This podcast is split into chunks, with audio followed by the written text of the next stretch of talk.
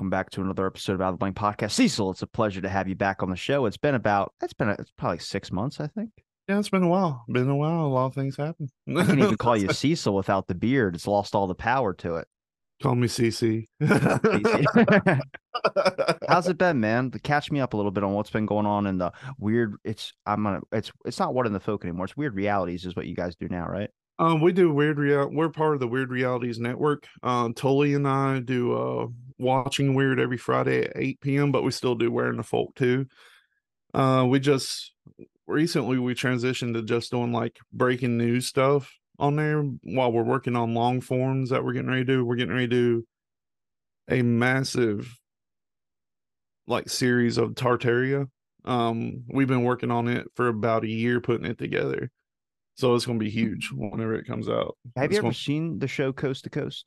I have, yeah. That's that's what I like to style my show like is like coast to coast because it's not like a lot of people tuned into that stuff, but it's not like you're specifically going in one direction. You kind of cover the globe, and I like the paranormal discussions. I wish I had more on about paranormal discussions. I've just been down a history rabbit hole, but that's also what I like about your show is you guys talk about demons, you guys talk about aliens, you talk about anything really that's kind of like old, biblical, ancient, or you know out there in another universe. Well, my my co-host Tully, he um wasn't a firm believer in Tartaria until he started reading about it. Now he's like, well, that's just what happened. so, so we've we've got all kinds of books and stuff. We've been piecing together that episode for nearly a year. Like I was working on it last time I was on here. So Wait, so is it like a documentary thing you're doing as per an episode, or you just break down everything, or is it? So it's not like how we do podcasts. It's a little bit. It's going, no, it's going to be a podcast where it's just a series covering everything. Like we're going to do the technology, the history, what happened, things like that. Is Tartaria a lost civilization or something? Yeah, it was the world's biggest uh, civilization. Essentially, is what it was, and they had all kinds of forms of ancient technology because it was the Tartarians and the Barbaries. The Tartarians were like in Russia and China and places like this, and the Barbaries were in North America, but they were kind of like one unit in a way. Um, that explains why in America we have more pyramids and things of this nature than they do like in Egypt. Like we got, I think, eleven thousand pyramids in North America Where?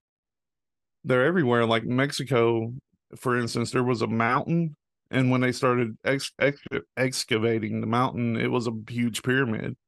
Like they're just everywhere. Most of them's in Mexico. Which I see. That's that's one area for me. I don't know why that like old like how the Earth might have been formed or created, like that type of weird kind of ancient history stuff. None of that interests me. I don't know why. Giants do. Giants interest me. Atlantis or an underwater place kind of interests me. But then like we get into like the aliens and the UFO stuff. I'm like the rest of the people during these UAP hearings. I'm like I don't give a shit right now. I'm trying to. Gas is five dollars. Like I'm that type. Well, uh, like, um, before we get into the UAPs, like, it's really hard to signify where it came came from. Like, a lot of people believe it was like leftovers from Atlantis because they had like all this advanced technology and stuff. When we get into it, we got pictures and stuff of like technology that was around that we just don't have anymore, and it's been as recent as like the late 1800s. It's weird. Now, is it super advanced technology, like more than we have today, or is it stuff that was just revolutionary for that time period that they found the remains of it, Both, really. or Um, predating it? both there there's a, there's a few theories that we'll go into that's kind of um crazy even to me which is weird like um there's a theory that all the mountain ranges are actually ancient castles that melted You're on like some creepy pasta forum or something like that. yeah but giants have a lot to do with it like um genghis khan apparently was a red-headed giant in some thoughts of it and uh the wall of china you know how they say it was built by china to keep the Mong- mongols out mongolians out Yeah. well the strange thing about that is all the portholes are facing inward instead of outward Yeah, I've seen that before. yeah so uh, we get into all kinds of crazy stuff on that it'd be forever it's it'd probably be another four or five months before we actually do it What do you think is more believable that something that was in our history books that has been written a certain way could be wrong and it could be a different direction? Or do you think that instead of it just being accidentally misinterpreted, it was purposely misinterpreted? Well, I mean, who writes history? You know, it's always the people that win.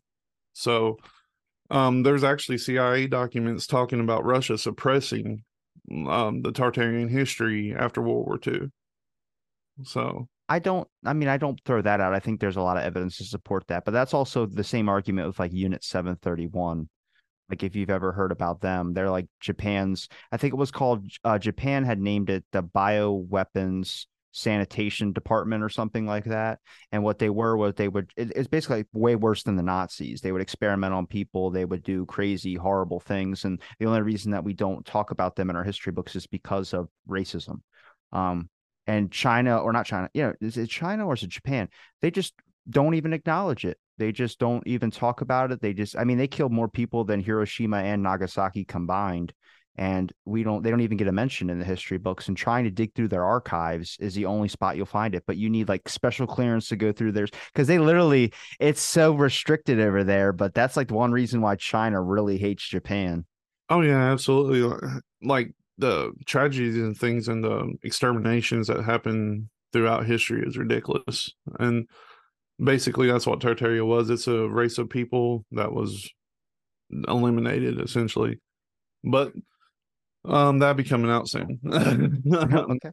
within a year. Within a year. Don't give me all the spoilers, but give me um, what about with the UAP hearings? What are your thoughts on that? That's something we got to talk about. I think we talked about this last time, and you were like, "Yeah, apparently they have alien bodies." I have to go back to all my friends who mentioned that because before, when I was saying that sounds crazy, then this guy comes on there and says biologics. I'm like, first of all, just show me a picture, anything. Show me a toe.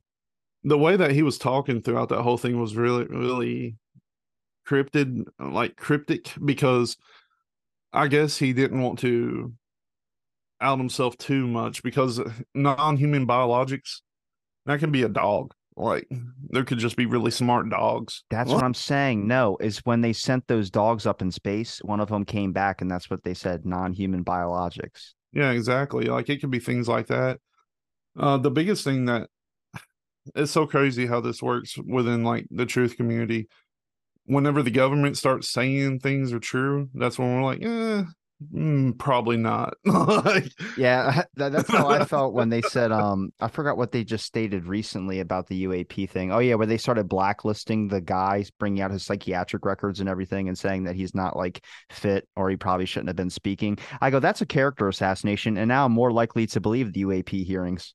Yeah, exactly. Whenever they start trying to deny stuff or even start telling us that things are real, that's when you have to have the most skepticism because, I mean, Project Bluebeam is one of those things that is a real possibility. Like, you know, they wanted to cast a big image of Allah in the Gulf War and have him speaking to the people to have them surrender.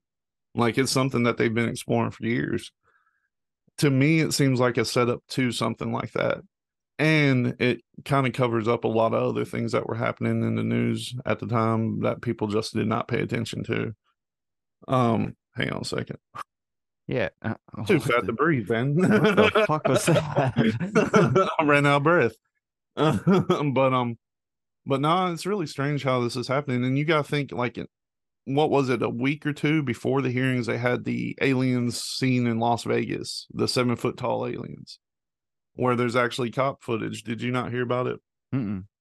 So there's body cam footage of these cops that were called out, and they're like, you know, we wouldn't be taking this serious, but my partner seen it too. There was apparently aliens that landed in a backyard that were about seven feet tall, and the cops in Las Vegas got you know um, a call for it, and there's actually a video when them walking away. They say if they come back, don't call us, you know. So, like, but what's even more strange in Peru, and uh, there's a little there's a little tribe called uh, uh Ikitu, I K I T U. They've been being attacked by what they're calling seven foot tall aliens for like since July. They're um they're part of the folklore down there called like face pillars. They only attack your face and neck. They're apparently seven feet tall with huge heads, big yellow eyes. Um, and so, of course, you know, with all the alien things that's coming out, everybody's calling them aliens. I don't think they're aliens. I think they're more along the lines of cryptids, probably like something that lived within Amazon and just came out. Okay. I mean, well, the alien thing just makes sense because I think that's been getting a large amount of traction all over the place for the past I don't know, couple of years now, we've seen a slow buildup of this alien talk. Even Area 51 didn't exist four years ago, and now Area 51 exists. So it's like, you know, a lot of things have been changing. Like I said, I'm interested in all this stuff only on like I, I just don't throw it out. Now, when we say like the truth community, I don't know if that's people looking for truth or that's the debunking community that tries to debunk half the conspiracies. But I just don't see a point in trying to debunk them. Like you're not going to change somebody's perspective on stuff. But sometimes I'm listening to interviews that people do about paranormal experiences and all this type of stuff. I'm not necessarily saying I believe in it, but I'm also saying I not saying I don't believe in it. You know what I mean? Like I just like listening to it because I'm not going to tell what someone's experience is, but damn, dude, if you got aliens attacking people in Peru, I mean, I don't know if that's aliens or not, or just people that are hallucinating on something. Well, you know, and it could be a situation of like how the Salem witch trials happened. Um, everybody was poisoned by that fungus. What was it called? Ergot or something like that? Oh, ergot, yeah. Ergot so there's there was all kinds of ergot because of the early frost or late frost. I don't remember which one, but there's all kinds of ergot and it was poisoning people, make them hallucinate, and they all was like, "Oh, witches." So that's how that happened, more than likely. But this, they have these creatures in antiqu- antiquity. I can't speak, mm-hmm. but that's a hard word, though. Yeah, in antiquity. Antiquity. Antiquity. I'm a hillbilly. I shouldn't even be trying to say it. But they have like carvings and things of these creatures that are attacking now. It's so prominent that people are taking a 10 hour boat ride up down up the river to get to this little village where it's happening at. My thought is I live in southeastern Kentucky. We never had bears before, you know. Um, but now we have bears everywhere, like black bears. And I think it's because, you know, the land's being taken down here, so they're migrating north. So I think it's one of those situations where they keep deforesting the Amazon. They're just pushing these things out into villages and civilization, and they're trying to take over new land, probably. So they've probably been around for thousands of years. That I mean, that makes a lot of sense. It's just if we talk about it being cryptids, I don't know what the purpose would be trying to reclaim land that where someone's already been. It seems like if they've been hidden for so long, wouldn't they just try and find a spot where nobody's located? Well, you got to think they're running out of spots, and within the Amazon forest as well. Like, I think the reason they're trying to deforest all this is to get rid of ancient, you know, ancient ancient infrastructure. Because when they do like the lasers to map the land, they see all kinds of. They found cities in the Amazon at this point, like pretty good big bet that whole honestly the whole desert's probably got ancient civilizations and things that are probably buried after all these sandstorms that keep happening that just keep rebearing and rebearing and rebearing i mean we just the pyramids and all that. I'm sure at some point that if we didn't even locate over there that would have been completely covered. We wouldn't have even known it existed. Well when they found it it pretty much was covered. Like they it was pretty high up uh, pretty pretty low below the sand. And did they not find an ancient forest beneath all the sand over there in the Sahara Desert? I know about the movie Journey to the Center of the Earth, but that's about, that's about it. I'm pretty sure they found ancient forest there because you know before all this happened, that area was like a forest. Is like a it's kind of like the Amazon in a way. And even on the Sphinx, they found water damage. Like you know? Yeah erosion marks on the sphinx. I mean graham hancock makes a good argument about that. I just don't see that's the thing about history though is that even if you are correct is that information ever going to go out there. The most interesting thing to me is like that i can tell it would be most recent is like i had a person on my show who was investigating iron bog sites um, in the uk and he was just looking to see because what he found were iron sediments in the river and it was showing that the Vikings were there earlier than what the UK was saying. Like the, the apparently the Vikings just disappeared. Nobody knows where the Vikings went. They think that like obviously different lands, and then they just kind of the whole race or whatever you want to call whatever you would call the Vikings just conformed into whatever nationalities or things that we have now. But he brought it to the Smithsonian down in the UK and was like, "Hey, here's this. I want to show you this," and they just refused it. Nope, not even going to look at it. Not even take a minute of that because that might mean that the their roots would be pagan and that's a big thing for them is to not acknowledge certain aspects of that and shun that from their history. So he's got all this evidence to support that this goes here and they're just refusing to look at it. They don't even want to put it in the history books or talk about it at all. It's like why wouldn't you investigate that if it could be a possibility? But it would be like saying if you had satanic family members in your or if you had nazi family members like you just don't want to acknowledge it. I was like Man, I don't know. For me, I was like, I'd rather get the truth out of the whole matter instead of running off this perfect idea like every single person was good. I was like, somebody's related to a Nazi out there. And if you look into our government, there's a lot of weird connections. Oh yeah, for sure. And I mean, think about Project Project Paperclip. That's when we did the draft, you know, to get some of the Nazis over here.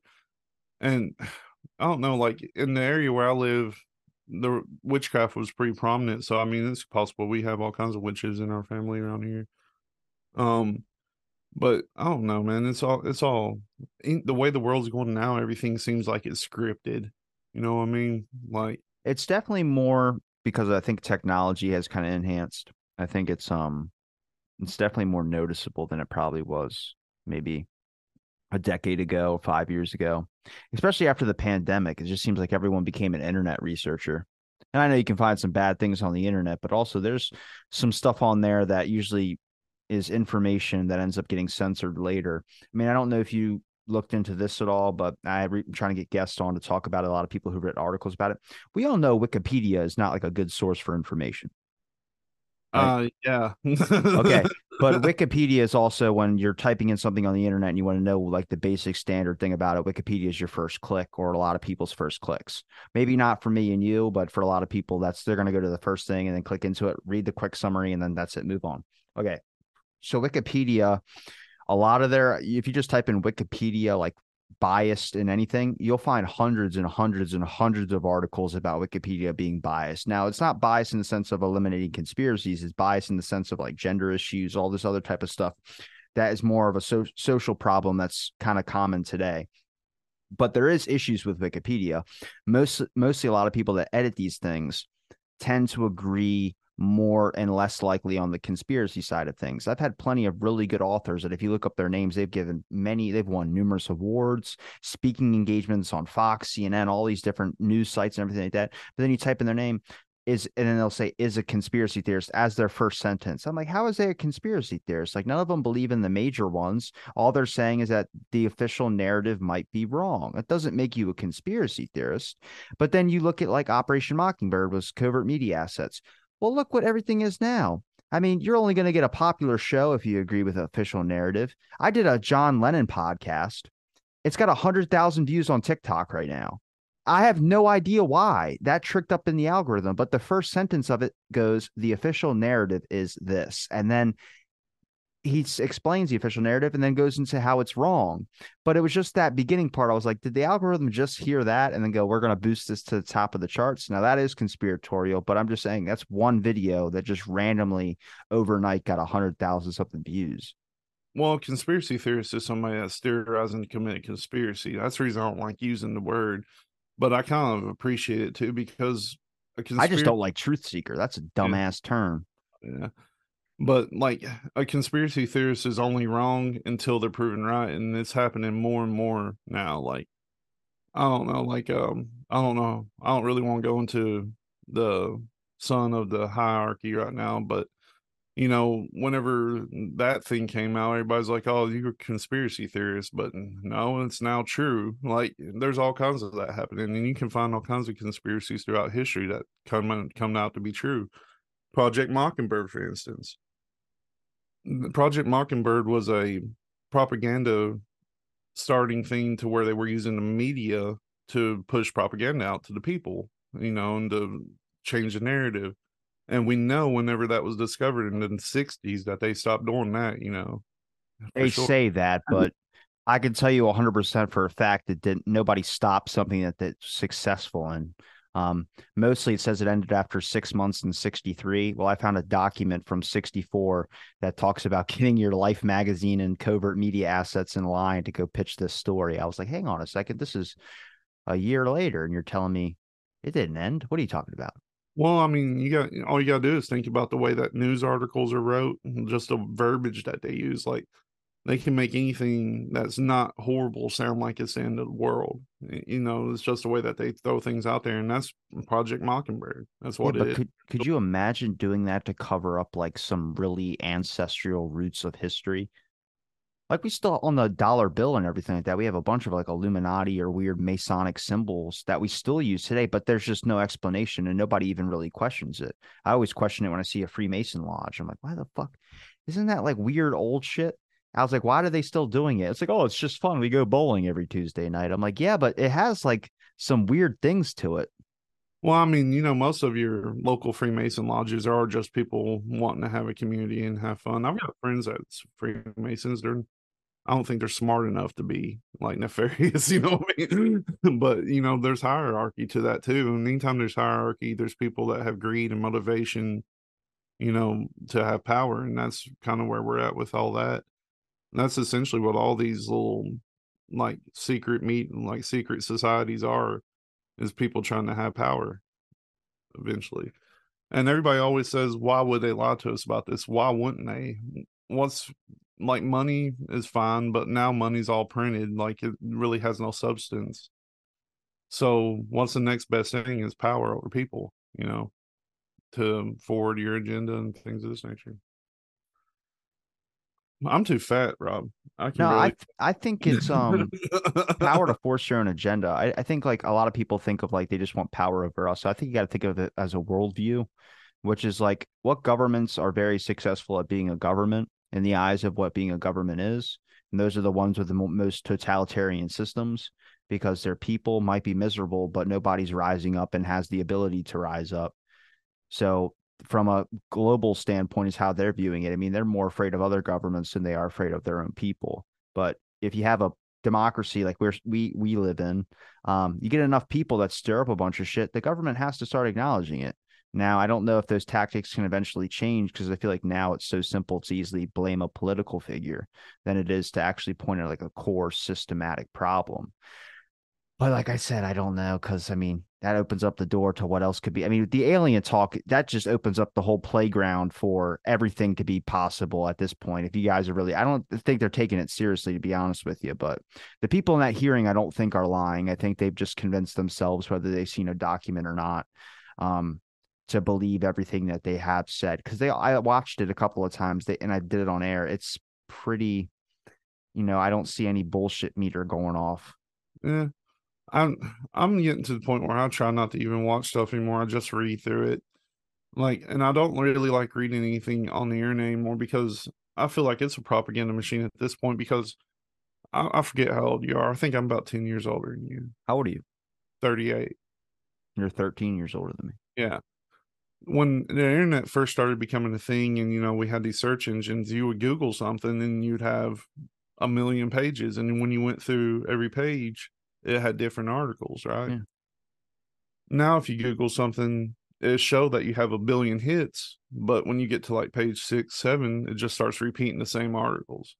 Like there's stuff being hid purposefully. I don't know why, but like I, I don't fully understand why they won't just let you have it because it's just you doing the research. Are they afraid somebody's going to find stuff and actually have a fluential like way of speaking to people? I don't know. I think after YouTube started getting a little bit more popular and everyone's starting up their own damn show, they're like, "Holy shit, this guy found one of our secret documents. You got to ban him." I got a document flagged for um national security. And that's what I'm saying. Like, you have you said you had a hundred thousand views on one on a TikTok video. How many do you have on YouTube? I mean, I got two thousand something subscribers on YouTube. That's about it. My main but, audience is on Spotify, but even then, I you don't really have. I have video, but I don't think people watch the video. Yeah, but on YouTube, like for instance, we we don't even post on YouTube hardly anymore. Like we's getting two, three views, but on Spotify, you know, we'll have like a thousand. On BitChute, we'll have like two or three hundred. You know, Rumble we'll have like sixteen. but but on YouTube, it's always two, three. But when we started, we like when we very first started, we had like two or three hundred, and then just started gradually getting lower and lower and lower and lower. I don't know what that is. That's uh, YouTube's algorithm. When you start a channel, they try and boost you up in the beginning, keeps you hooked in making more content, and then eventually it, they tone it back down. Yeah, I don't know, man. But everything else we seem to be doing fine. I don't know. It's weird. I mean, the psychological stuff that goes on amongst the public, whether it's through internet or whether it's government. I mean, do you think that if there's there's such a danger in playing with people's minds in that way? Even if it's like, yeah, shadow banning information, paranoia that starts being created. But I see that's I mean it's a tactic of the government though. The best way to make people seem like they're crazy. I mean, how many crazy people do you know that have said some really like crazy stuff and they turn out being right? I think everyone has a conspiracy friend that they're like, I'm not gonna not take that guy off my contact list. That just happened to me. Um, I started listening to a guy back in December. Um, now I'm talking to all my friends. I was like, this guy's gonna be fucking huge. Um, and um, this week he's number one on iTunes. And when I first started listening to him, there was like 80 subscribers to him. He's got like a hundred thousand now. Oliver Anthony. I've never heard of him. Uh, he was just on Radio West Virginia. He's yesterday. He's number one on iTunes. I was like, that's crazy. Damn. yeah. Uh, it's, uh, I don't know. It's strange how things like that work. It's all weird. But have you have you watched that new show Twisted Metal? Isn't that off the video game? Yeah, they got a show about it now with I'm not gonna watch that. That sounds like shit. I liked it. Don't ruin the game for me. I wish they'd make a new Twisted Metal game. I loved those games when I was a kid. If you could find, or if you can be given one secret or one answer to anything, what would it be? Uh, what our history actually is. I love. Yeah, I really want to know. Not what even they- if Tupac is still alive, you wouldn't want to know that. I don't care. I prefer I like I, I I don't prefer anybody be dead, but um his music is definitely legendary, and I feel like if he would kept living, it would just end up not being. Do you think people care more about stuff now that there's able to be able, I guess, to be able to find more things out now, or do you think that people care less? People definitely care a lot less. Like, like I feel like there's a slothism in a way happening. Like, and I, I think I said it before on this show, idiocracy is turning real. Like it's starting to happen for real. Do you think that's because of the overload of information or the amount that I don't know people have just been played with over and over again that there's a lack of caring? I think that it's just, you know, nobody has to actually learn anything. They can just find it on a whim. Like nobody remembers phone numbers anymore. I don't remember I, I I don't remember phone numbers. That I feel like it was a steady decline after people didn't have to remember numbers anymore. Personally. Like um I barely know my phone number now, but when I was a kid I knew like 50 or 60 phone numbers. It was no issue. Yeah, because you didn't have a cell phone. Exactly. And here's another thing. Like I remember when we played music and stuff when we were kids and we didn't have cell phones. We go out of state and play music. How in the hell did we get there? I don't even remember how we used to get there. Well, when you went out of state, Yeah. like I don't remember how we got. I don't remember. No, we drove, but how did we know the directions to the place? Like I don't remember that. He had a map and a glove box Um, next maybe to some tissues and probably like an old sauce packet. probably next to some lotion, but but um but yeah it's weird how the world works now like you don't have to try to do anything to learn I've been It's- trying to understand history more. So, because I think like history's the same shit's still going on today. It's just repeating itself over and over again. The underground press is a good example of the 70s and 60s. People that were speaking out about the war, creating magazines, making fun of the, what you they would call the establishment back then. People are doing that with shows now. People are doing that with articles, blog sites, Substacks, anything you can really think of. One thing that is interesting is the way that we have viewed robotics has changed. So back in the day, way back in like old 19th century literature, basically, if they brought sci-fi stories and talked about machines or these types of things, there was a issue with it being in the workplace, just like it is today. There's an issue with it being in the workplace. But to make people connect with the robot and consider it a human, they had to do something like give it a soul. Yet nobody can explain to me what a fucking soul is. What do you consider a soul?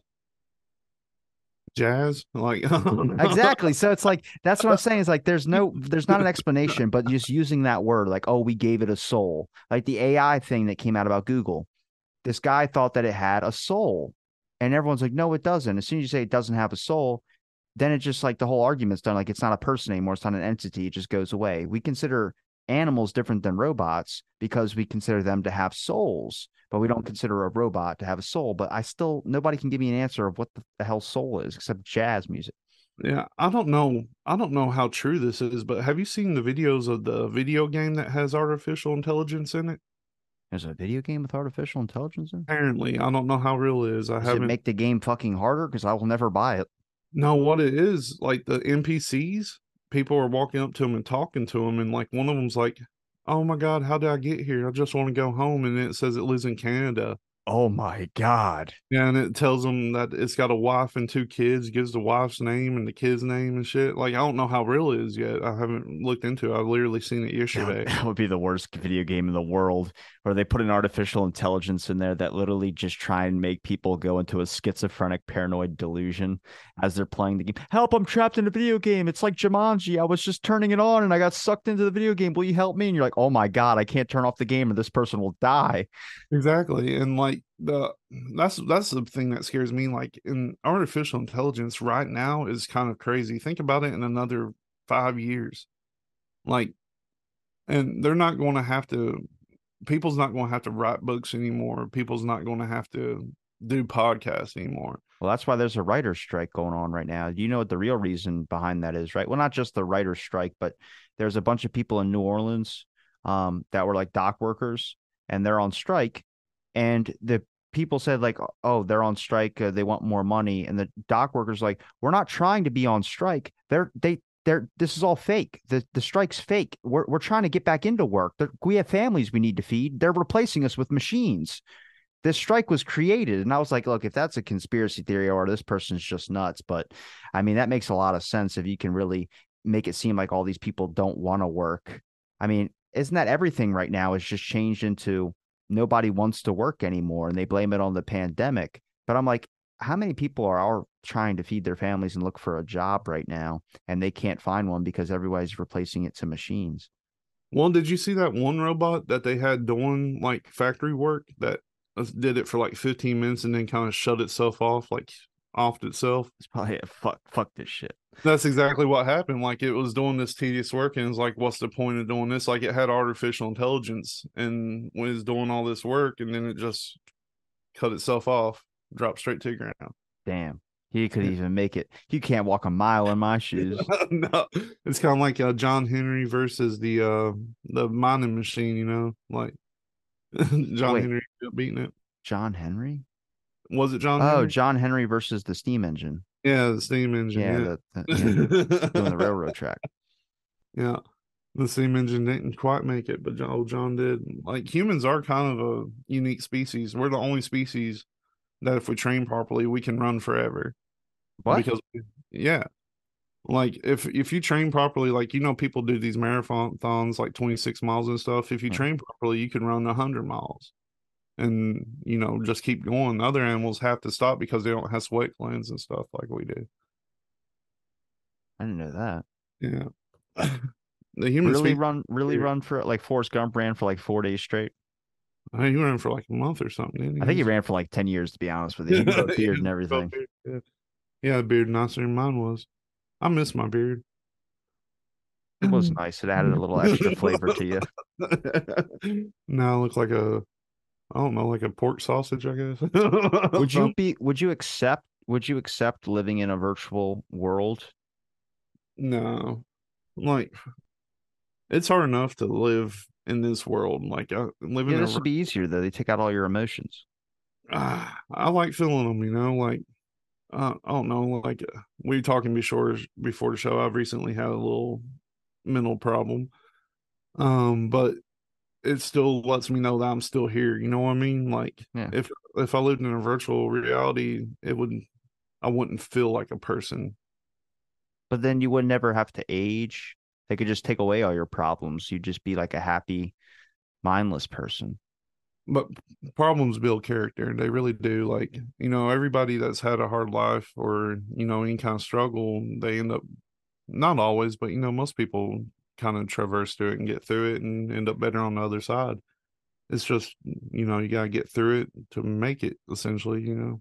See, I'm more in belief that we're becoming way too normalized with technology to a point where we're just going to be okay with it taking over everything. And then eventually, what would be the point of it having? We're just going at such a fast pace. You know, the whole artificial intelligence thing, the whole art thing, the whole music thing it sounds crazy now and people are rejecting it now but i also think that that's once it starts implementing more we're not going to reject it anymore well i mean the artificial intelligence scares me to death because there is a podcast of joe rogan that is just artificial intelligence Like that that was going to be my 1500 episode was I was going to recreate myself through all the episodes of my show because I'm basically myself.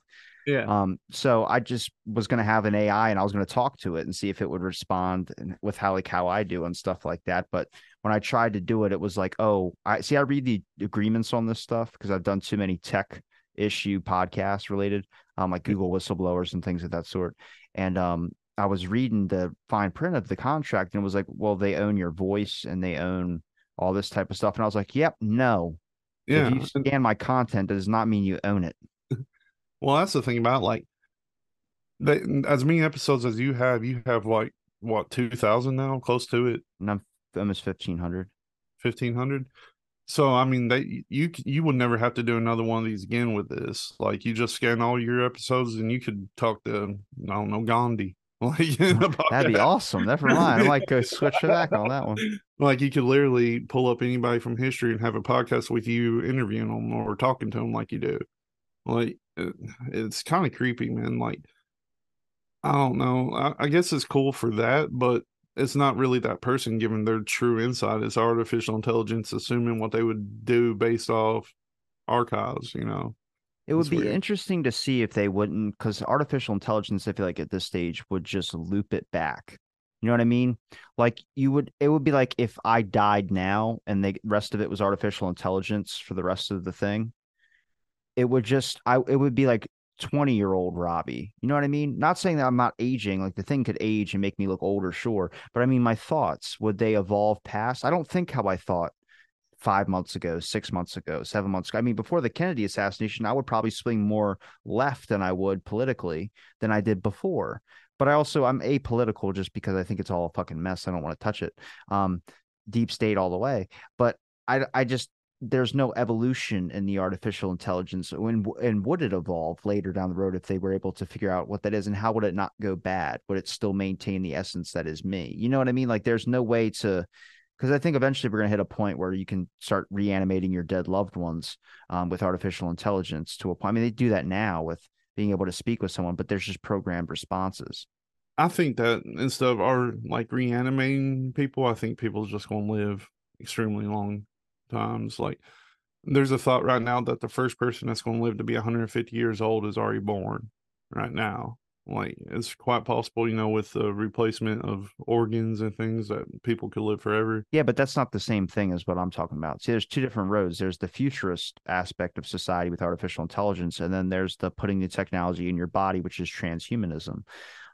That's more scary for a lot of people, and because there's still a portion of our population that is Christian, and they think that is a satanic thing right there to do. Well, who's to say they wasn't doing that, you know, in the early times of the Bible, people were living to be 900 years old. There's a thought that, you know, that the oxygen was more pure, the food was more pure, but people living nearly a thousand years old, I mean, there had to be some kind of transhumanism. And it's quite possible that we're just manufactured beings anyway, like from the Anunnaki and stuff of that nature. Like, we're probably just put here to mine gold. like, it's a very good, solid chance. And what we just we just develop consciousness or cognizance of this, and then we just stop mining gold. Yeah, yeah, like an and Anunnaki basically build us to mine gold is one thing that I've heard throughout time. There's a lot more to it, but it's uh eight thirty in the morning. I'm tired. That's fair. That's fair. But on the when it comes to that ancient alien stuff, I think a lot of people have theories that we are put on here from aliens, and this is kind of like a big thing. I don't. I'm surprised there's not a whole bunch of people like out in the streets with signs that say the end is near because of the alien stuff. I expected that a lot. Well, that was really prominent in like the '90s, wasn't it? Like people, you would see that. I seen that like around here, and this is a very small community. Like the end is near, Jesus coming back. You know, things like that. You still see that, but not. We've been quite as waiting for fucking decades on that one. century. like, um, Jesus been coming back for a while, but I don't know. Like the way that the world's going, and with artificial intelligence, it's quite possible they could reanimate loved ones. But like, what about the ones that they don't have any archival footage of? You know, like my dad, for instance. Like, there might be one video of him somewhere and there's very limited pictures because we're we never we're not a big picture family. Um, I don't know. Like, how would they do that? You think? I don't think they will be able to be reanimated. I don't think you're going to get, and you're not going to be able to talk to your great, great, great, great, great grandparents where there's like no evidence of them, even if they kept the journal. I think there'll probably be a point where if this does technology does be created, it might be your parents. If it comes out in your lifetime, it might be just you. There might be just be a generation that starts and might be two two generations down the road where they go, oh, we need this certain sample of this and a certain sample of this, and it's like, well, they're cremated. I can't get that sample, so it's like you know, then it has to start with that generation, and then that's the thing if some guy comes up to you like selling vault bunkers back in the day and goes, "Do you want to do you want to be around for your family forever?" And then they go, "Well, here's this," and then you're you can start this with your bloodline, and then you would be the start of that where there'd be investments like buying a grave plot, but you would have these invested simulation cities or life apartments, and then that's how it goes. Um, it's really fun to think about. I mean, I don't see... recreate history is what I want them the, the AI to do. Tell me what was before this. Well, you know that guy that came back from the future. If you believe him, he said he came back from what twenty five hundred AD. He said there was a floating city uh, where people lived, and like everything was controlled by artificial Stop intelligence. listening to him. Yeah. It'll be 2049 AD. And I'm like, God damn, he was right. We got to go find that guy.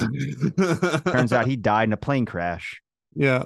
Really? That's how all the people go. Like, whenever something like someone that has like a great idea, like the two people that made the water power car had died. Oh, yeah. Dude, that one's crazy.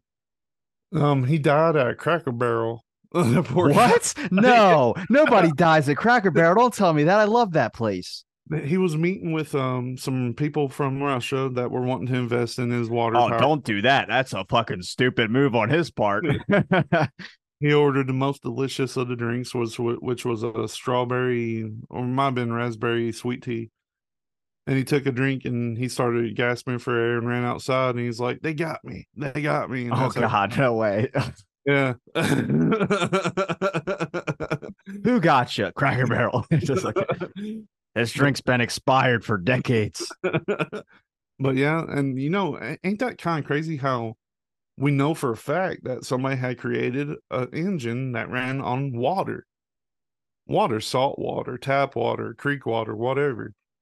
And that would have cured all these elements they have about this carbon footprint. But no, let's not I mean, do that's the same argument of like, do they have the cure for cancer and they're not just doing it? I mean, I believe that there's probably a lot of solutions to very simple things that you would never experience ever again, but they make a whole entire system and industry off of selling. Farm the pharmaceutical industry is the dirtiest of all the industries. They looked up manipulational tactics to do advertisements of going to psychology people and hypnotists to try and find good ways to subliminally put messaging in people's minds. It's all of advertising, they're not just the pharmaceutical company companies.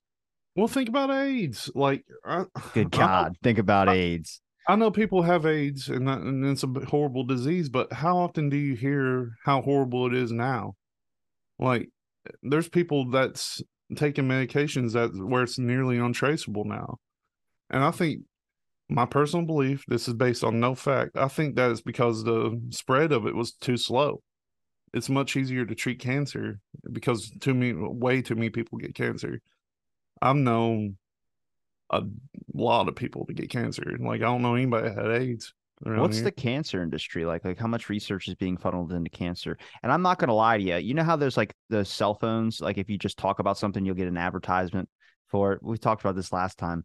I got like seven St. Jude's things in a row. And I was like, is my phone trying to tell me something? Like, is it predicting, like, hey, you know, you held me up to your ear one time and I was able to do a quick scan of your brain and let you know that you have non-Hodgkin's lymphoma coming into your fucking brain. Oh, that's even crazier. Some uh, recently they have came out with this Wi like this thing that they do with Wi-Fi to where they can scan everything in your house. They I can make that. that.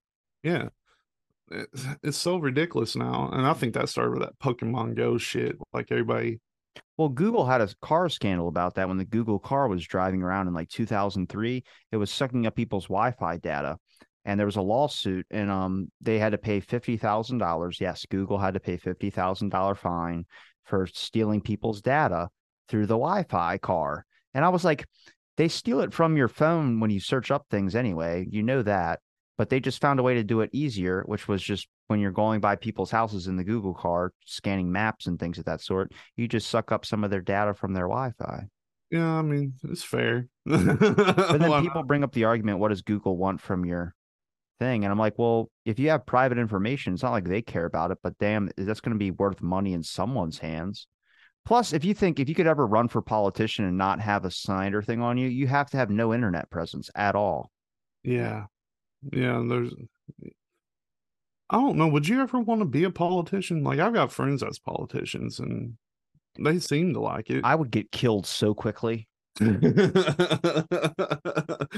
feel like that would be me too. I'd be out there screaming, "These motherfucking reptiles!" I wouldn't be screaming about reptiles, but I would be asking some serious questions when it comes to like, why are we missing a giant chunk of money?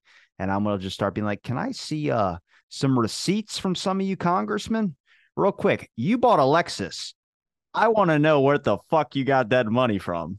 Well, I mean, you got to think, what does an average congressman make? Like let's say two hundred thousand dollars, right? Most of them are multimillionaires. That's kind of strange, right? Like to me. No, the the issue I think even now, and I've spoken to a White House person. Um, he worked during in the White House. He left during the Trump administration, but he studied ethics. Was working for the ethics department of the White House, and um, he goes. The issue is that when these congressmen are they're looking at laws before they become things that you, they get passed onto the floor to get passed you get to look at what's getting banned and what's going to profitize, which is like insider trading in a sense, like seeing the stocks go up before it actually happens. So they start betting on it. I was like, nobody has talked about that. Everyone does it, the left and the right in the Congress. So eh, are you going to be the one guy that rats? It's like a whistleblower thing, man. There's no, there's, we're in a system right now where you have to play the system to be a part of this system. Oh, yeah. And then if you try and rattle on the system, there's no incentive for you because then you're going to screw over everyone's profit margins and then they're all going to hate you. So what's the point of stepping up? You might as well just play ball. And I get it if you especially have a family and all that, but but I mean when when is it enough, you know? There's no point in I don't I read a study one time that if somebody has over ten million dollars, they're just as miserable as somebody that has no money in a way, you know? Like it's one of those things like yeah you can be happy with everything you have but eventually you're going to hit a plateau where it doesn't matter anymore. Cecil if you're about to have a panic attack right now and then you just go i want an in-ground pool and you can build an in-ground pool and you could have it there right in front of you in a matter of an hour your panic attack's not happening brother. I'm oh, telling you it might you never know like that's a, it's totally a mental thing like i don't know like i i feel like there's a point in time when you have too much. Like Jeff Bezos has what a hundred, like a almost a billion dollar boat, and I don't hear him doing anything dangerous. I don't hear him doing anything like insane or mentally unstable. The man's just getting jacked and riding jet skis.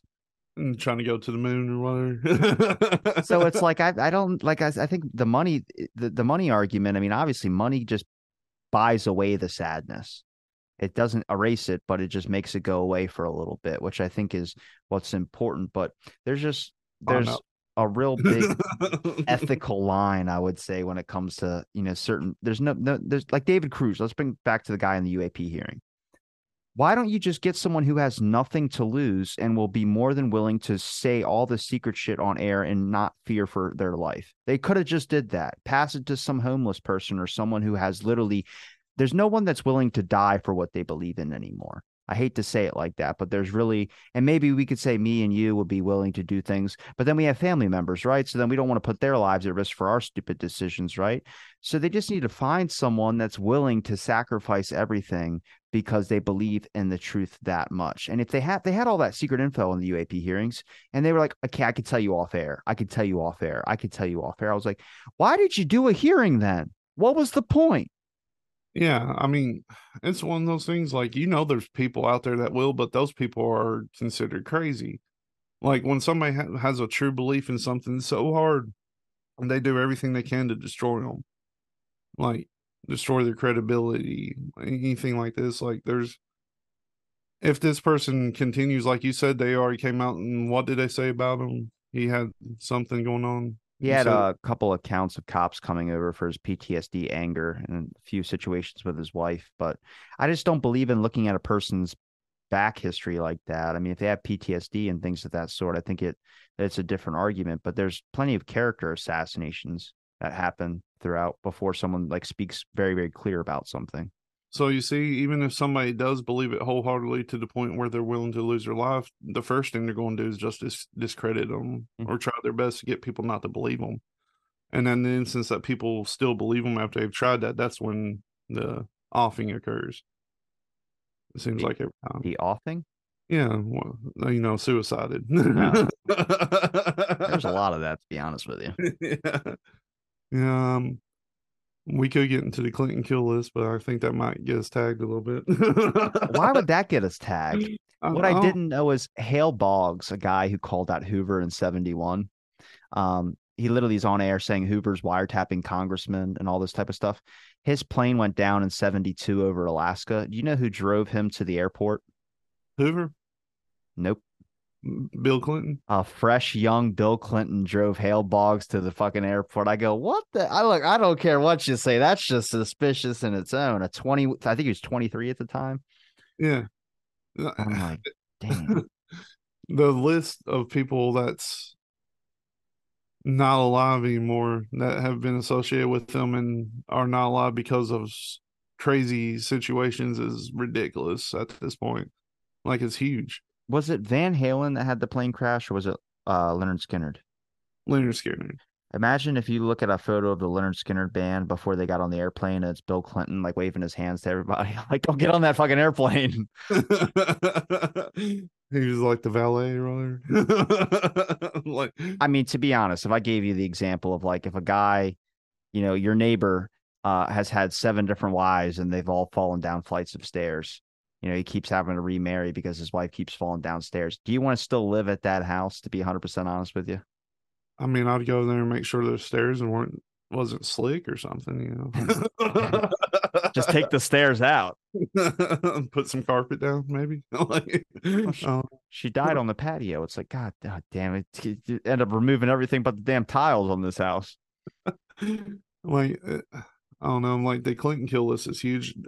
The most recent thing about the Obama estate, did you hear about their chef? Yeah, that died, but I don't know what that was about, though. I don't know the full story. Apparently, he um, the way I heard it, which I haven't got to do much research into it this past week or so, was he was paddleboarding in eight feet of water, but he couldn't swim. Is what they said, and so he drowned. Eight feet of water, like yeah, eight feet of water is over your head, but if you touch the bottom and jump, you can pop up and grab some air. You know. Yeah, Like, but if you're panicking, you're inhaling water. that's true. That's not that suspicious, but I think there was other circumstances with it that made it more suspicious, which is I think um they were letting them stay at their home or something like that. Um, well, my thing about it is if you cannot swim, why are you paddle boarding in eight feet of water? That's a good point. Yeah. Like, extremely good point. yeah. Like, I can't swim. I think I'm going to go out on this. But as a as a former jet ski guide, I can tell you the number of people that rented jet skis that couldn't swim that would fall into the water and scream for help. I'm like, why are you doing this? But they got life jackets most of the time, right? Like, Yeah. Yeah. You should have a life jacket if you're on a paddleboard, Yeah, exactly. especially if you can't swim. especially if you can't swim, you could at least float. I don't know. That, that one's really strange. I can't wait to read more into it. I don't know. I I haven't had much time to do a lot of research over the past little bit. Most of everything I'm hearing now is like when we do episodes on it. Me and you should start a podcast about political assassinations. I can go all day about that. That would be fun. Like there's a, well, not fun. Well, I guess that would be fun for us, but pretty dark. I mean, it's a dark subject indeed, but there's definitely a tool of political assassinations of the 60s and 70s. It's a, um, it's actually courses that are being taught in colleges and um, some high schools as well too, which is the whole 60s political assassinations. It was a tool of the government for a while of political assassinations. I don't know why they cut that out. Is it just because it got too polarizing or something? Like I don't know. Cut, like cut it out of what? cutting out the political assassinations in America. They didn't stop doing it. When's the last one they did though? I mean, look at Epstein. True. Yeah, I get what you're saying. So they just uh got a little better at concealing. It's like it. Operation Mockingbird. Did that ever stop? No, it didn't stop. The media is definitely still online, but the political assassinations, we just don't talk about it as much. I think people try and the only way you can really talk about things is if it's like 60 years old. Yeah. Well, I guess you that makes sense to me. Everything's just a little bit more refined now. Definitely.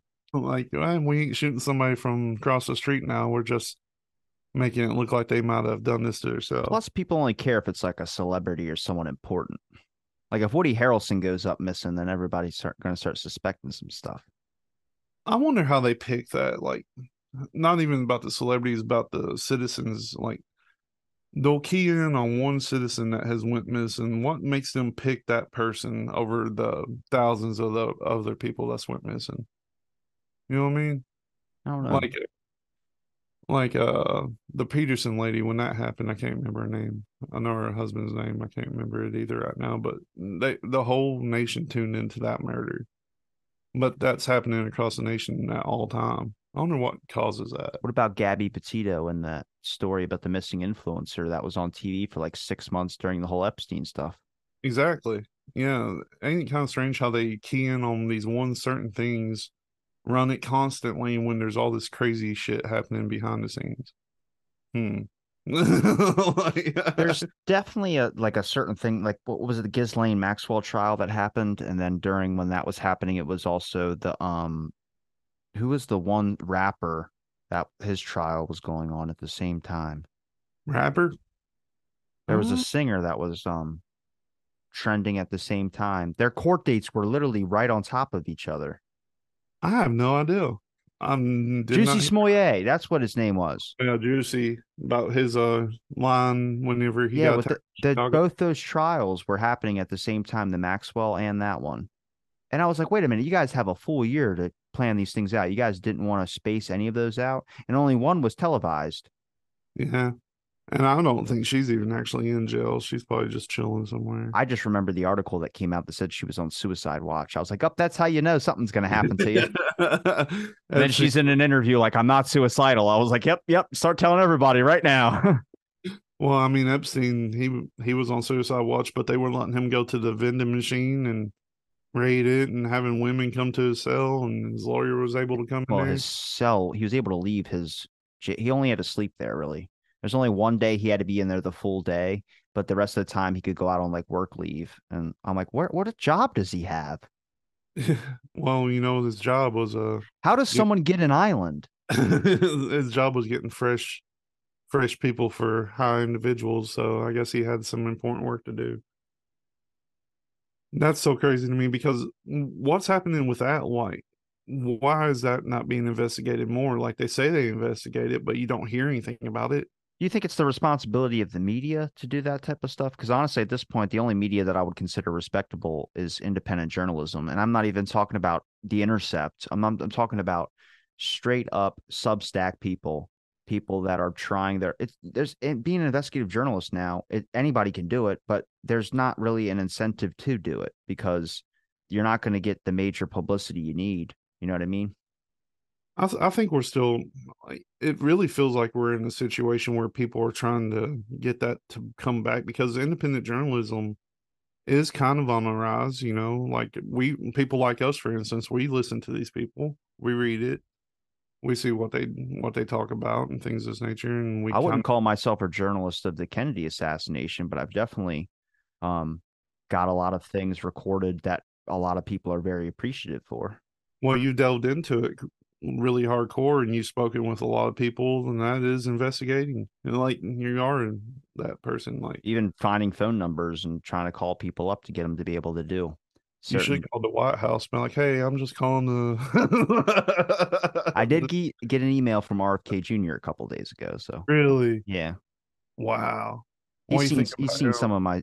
I'm not gonna probably end up voting for him unless I could talk to him.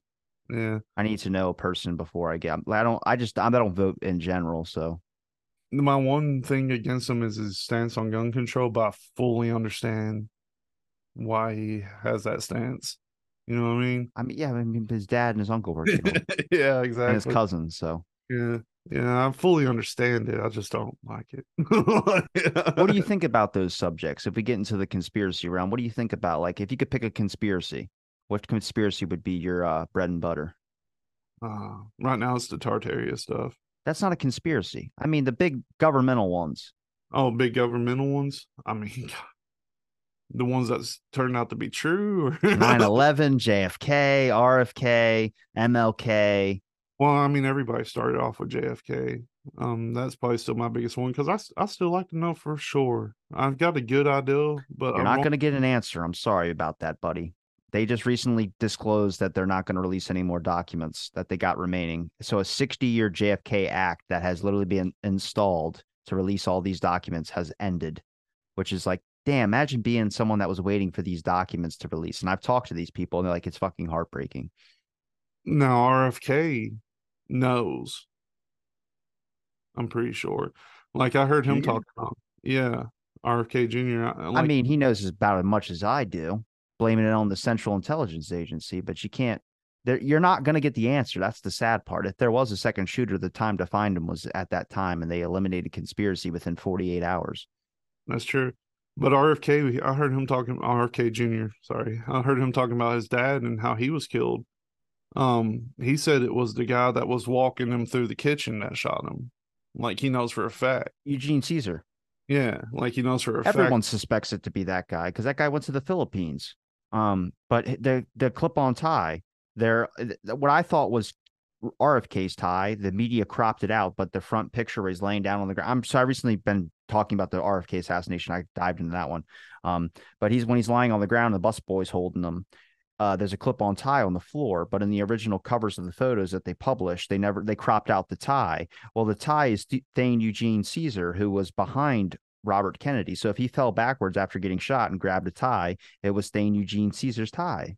Wow, so, that's so crazy, and like, and you know, at this point, it's easy to find that, and like his son talks about it, like he's told about it by people that were there that this happened, and the most the most convincing thing is Paul Schrade, who um was the cop who was shot in the head um over RFK. He's still alive. He lived. I think it was like a like a one of those just it was an impact thing, not a um like didn't go into him. It just kind of bounced and so he was bleeding on the ground. Everyone thought he was dead, but he died recently a couple weeks ago, which is why I got interested into the RFK assassination.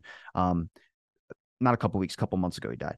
Um, but he went to every single one of Sirhan's trials and parole hearings and said that this person did not shoot at me and did not kill my best friend.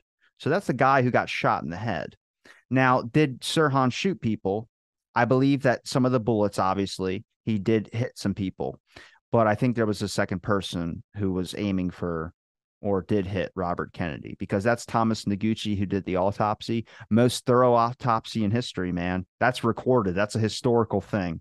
He's the most like he has the he did a 36 page report on the RFK autopsy.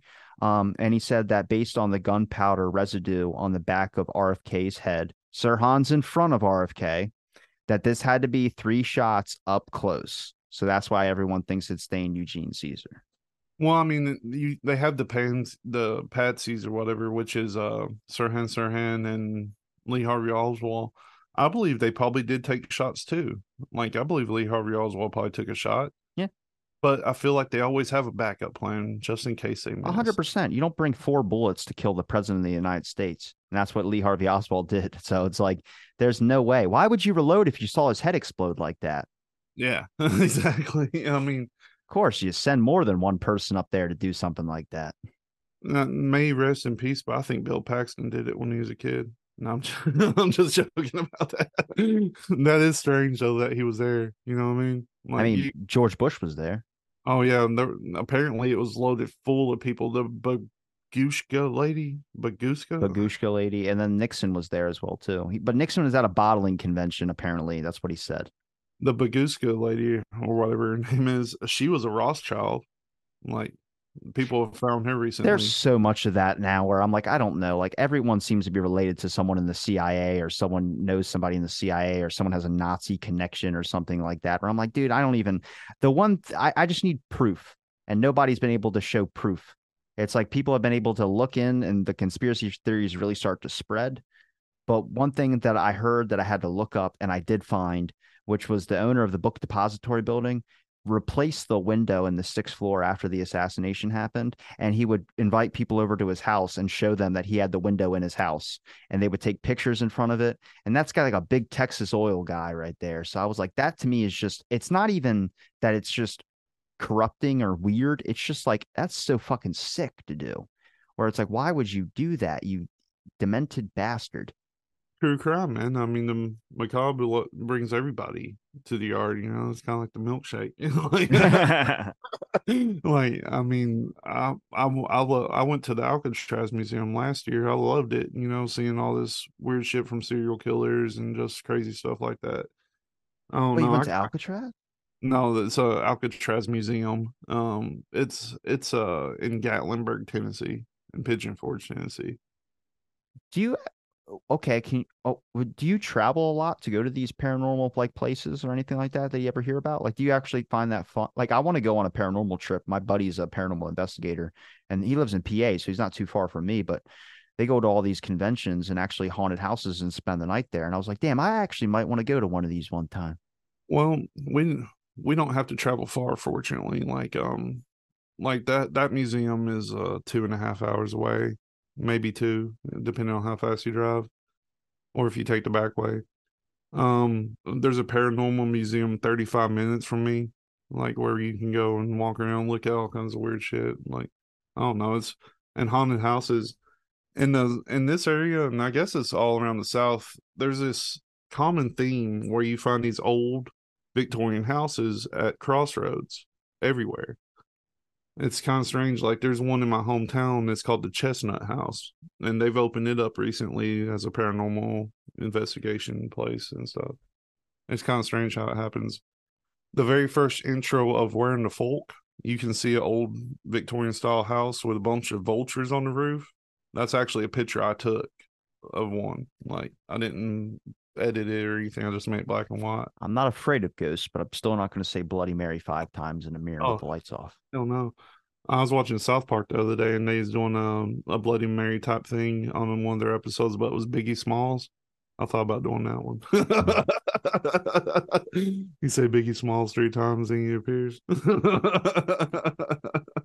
I do. I think that's a bucket list thing for me is to go on one of these paranormal things. I watch my buddy's videos and I've had him on the show like show some of the footage that they got. There is some stuff, and he doesn't add anything in there. And that's why I say you can, tr- like, independent journalism is probably the most trustworthy. The people that don't have giant shows that aren't produced like that are the people that you should really go towards. So it's like, that's probably something maybe more believable than what you would see on X Files or something like that. Cause you got to think, you're getting spending what, $2 million to go do a paranormal show or something like that, you spend all this money on one trip. It's day six. You're there for seven days. If you ain't getting anything by day six, somebody's putting on a fucking sheet and cutting some holes in it, and they're gonna fucking try and find some shit. Well, the sweet thing about where I live, we live in like an epicenter of strange haunted areas. Like the Bell Witch Cave, for instance, is like two and a half, three hours away from me.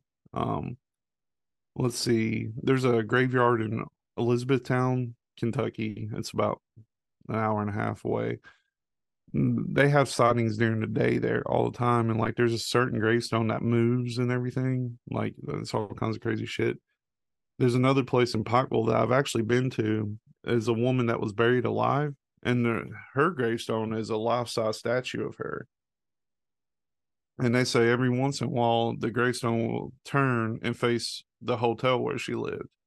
I've been there like there's all kinds of crazy stuff. We're actually getting ready to start doing like paranormal investigations like that. We're just getting the equipment together right now. That's interesting. We, we used to do them all the time when we were kids, but you know, back then we didn't have YouTube and stuff. We just did to be doing it. Do you get asked to be on a lot of shows? No, not really. Okay. Um, I've been asked to be on a couple. I just don't go on them. You're very open and speaking about, at least on mine. I don't remember us ever hesitating to talk the very first time. We talked a long time ago, very first time. Yeah, yeah, it was a long time ago. No, I never. I don't have any issues with going on anybody's shows, but there's some that I just don't have time. Like uh, like us, we usually have to do it on the weekend because work. Still make the time for me though. We end up talking for like three hours most of the time. I don't do shows, and I've been asked recently to be on a lot of very like the sixth floor museum, which is the book depository building. Um, they wanted to interview me, and then uh, I've been asked to be on a JFK podcast, couple JFK podcasts, and then I think recently I was asked to be on a government show not a government like funded show but a very conspiracy like it's a by this publishing company that does is hosted by a guest i had on um he wanted to have me on there on one of the lineups with like some top names and things that i just don't have anything to offer um mostly because i can only like i can tell you stuff that i've learned and things but i just don't i'm not an expert i mean i'm definitely more classified like i'd call i think a lot of people would consider me a historian on certain subjects but i just for me, I'm just not the type to be on an interview platform like that and try and do it like that. Well, I mean, find the ones that you think you would want to. Like, you're a great conversationalist. Like, you'd be good on anything, really. I'm, I'm, i would suggest doing it. Why not? I just like, I like, um, like when I do, like, for me, like, if you're, if you, if you're an interview person, I'm not an interview person, but I just like the build up that a lot of people don't like. Like, people just want the facts. They want, like, not, when I mean, not the facts, I mean, they just want the, the things that they've already can find anywhere else. I don't want that. I want the other stuff. Like, what was it like when someone called you up to go to their house to go interview them about this? That's what I like. Like the background stuff behind stuff. Like I forgot I was listening or I was talking to someone. He's probably when we're recording this, he's the the, the newest episode. He's third oh no, four, 1470. So he went and interviewed Margaret Oswald and got to know her personally and then he also interviewed Jesse Curry, who was the police detective that was in Dallas police when the Kennedy assassination happened. Now, the inter- interesting part about that one, and this brings up a weight for the Oswald scenario, which is a lot of people said that Oswald was on the second floor drinking a Coke. That's kind of how the official story is after running down four flights of stairs after taking the shots within 30 seconds. He did that and was out, wasn't out of breath or anything. Um, but then some people believe that he was on the, the front like the first floor and that's what makes the picture of him on the steps which everyone either says bill lovelady i'm i'm very agnostic on that. I don't think it was him but i, I just this this is a controversial subject. But when this guy talked about interviewing jesse curry jesse curry tells him to turn off his tape recorder and then he goes did you ever have doubts about oswald being a lone killer? He goes the moment i had doubts about oswald being a lone killer was when one the second time they brought him into the interrogation room and they say like you know oswald tells them that i was on the second floor or no first floor and you can tell because there were two african american w- women there and they saw me there. So they go and interview the two african american women which i don't think it, I think that guy was telling me his memory might have a little bit a little hazy. There were two african american people there but they weren't women. They were guys. And um, so it starts to make a lot of sense what he's telling me. But you got to remember, this guy interviewed him when he was in his 20s, and when I when I talked to him, he was in his 70s. So it's like it's something, you know, this was back like way a long time for him to remember this. But he goes when Jesse Curry was standing in there in the interrogation room, they go, "We we talked to those two people, and they said they never saw you there." He said at that moment, Oswald stood up and said, "Then how did I know they were in there?" Yeah, exactly. And Jesse and Jesse Curry, the police detective, said he had doubts ever since that day when Oswald said that. And it was like, so you get a guy like that, and I get goosebumps talking about it. But for me, that was like a big thing where I was like, holy, he's right. But then also learning about Margaret Oswald, I mean, every reporter put her through the fucking ringer, either called her crazy. David Lifton, a bunch of people that are well recognized, like best evidence, the autopsy stuff, really didn't. I mean, they kind of used her and she might have been a little unstable, but you got to think she is a mother who just lost her kid and not only that, but didn't get to see Marina as much, didn't get to see the grandbabies as much. You know, she was lost her job. She was a nurse. She had to retire on a measly little bit of money where she still needed work. So it's like she had been through so much. And watching all this and people just drag her son's name through the thing, that's what I get as the empathy factor. You know, I don't look at this as a profit thing of making money off of, you know, understanding or interviewing people about the assassination. I look at it like I would like to get some truth. I mean, if you did blacklist someone through history, I would like to understand um, you know, at least the facts of the matter. And I think now we know that it, he wasn't just a lonely loser type. He happened to be associated and connected to a bunch of things. Well, it's one of those things too. Like, um, there's Damn, a guy I ranted. I'm sorry. No, you're good. There's a guy that we talked to um, named Darren Schaefer. He he's on a podcast called Vor- the Cooper Vortex. Um, all he talks about is DB Cooper. We've talked to him twice, and every time we end up with, "Do you ever think we're going to know?" And it's the same thing with the JFK stuff. He's like, "No, we'll never know for sure anything of what's happened."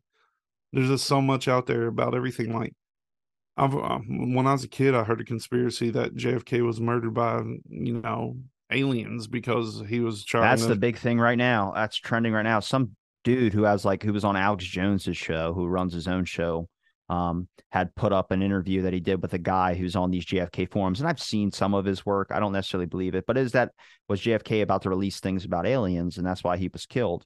Is that really? Is that There- really? so there's documents on him. JFK was interested in understanding what the UFO stuff was doing, but if you really want a president who was doing a lot when it came to like the conspiracy UFO stuff, that's Reagan for you. Ronald Reagan established a whole uh, project based on trying to understand what these foreign phenomena were. JFK just had a couple documents on it, but if you wanted to pick the number of things that could have been a possible reason why JFK was killed, take your fucking pick. Marilyn Monroe stuff, anything like that. And I mean, look, JFK did LSD in the White House. There are girls and secret lovers of JFK that aren't really secret, but those girls happen to die as well too. Um, so the number of suspicious people that did die after the assassination, I mean, a dude got throat chopped while stepping out of the shower, and that's the official cause of death. So if you tell me that's a mob hit, I'm gonna tell you I don't know a mob person that just eh, knows how to chop somebody in the throat and kill them. death by karate chop. but like I don't know JFK too. Like I kind of forgive his drug illicit drug habits because he was constantly in pain. I don't think he was using it for pain, but he was just an experimental person. I think it shows. I mean, like it's not. They can use drugs as a slander thing for him, but I mean, he was just a little bit more. Like I said, when it comes experimental, I mean, if you everyone's taking LSD back then, why don't you just try it before you start saying that we need to ban this and make this the most? And the government ends up buying it all and then using it to experiment on people with. So it's like that's how we get MK Ultra. Yeah, that's exactly how MK Ultra started. They were giving it to like housewives to see what would happen, like just randomly, like, hey, take Well, a, they were dressing up as hippies and drugging random people. yeah, that's insane. Like, and you you got to think about everything that they did that's came out to be true. Like the Gulf of Tonkin was true. Uh, the Tuskegee experiments. Um, They, I mean, that's look up uh just what there's been an I, I had a guy on a reporter for the New York Post on about this because he wrote a book on it called Acres of Skin. This is a real law thing you can look up. I actually clipped it and put it on my TikTok as well too. Um, but just look up uh, pharmaceutical companies and uh, prisoners. There's been unspoken agreements between people testing their pharmaceutical uh, companies have been testing their products on prisoners. A 24 year old who used an experimental toothpaste and all his teeth fell out after a matter of six months.